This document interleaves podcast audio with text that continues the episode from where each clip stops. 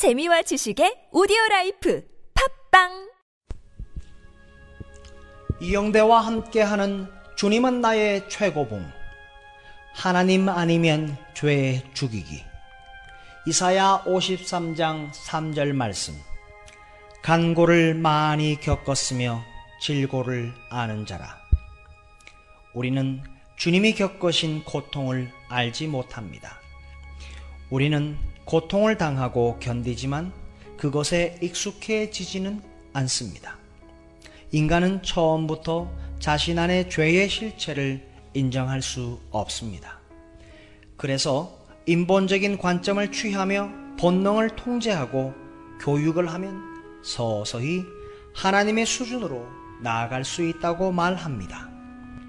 그러나 인생을 살아가면서 전혀 예상하지 못했던 죄라는 존재를 발견하게 됩니다.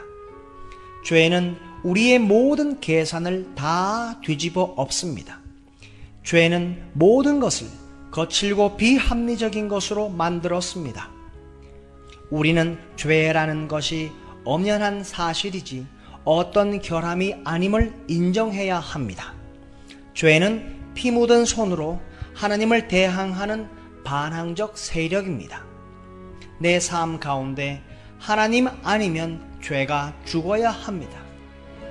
성경은 우리에게 이 한 가지 문제를 철저하게 알려주고 있습니다.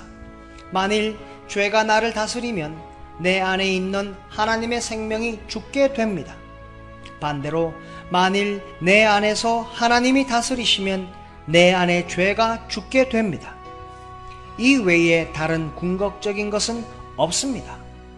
죄의 최악의 상태는 예수 그리스도를 죽이는 순간이었습니다. 이 땅에서 하나님의 역사에서 사실이었던 것은 당신과 나의 삶의 역사 속에서도 사실이 될 것입니다.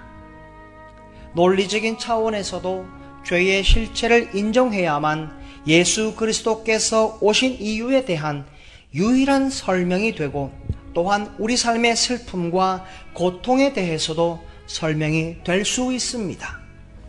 하나님 아니면 죄가 죽어야 합니다.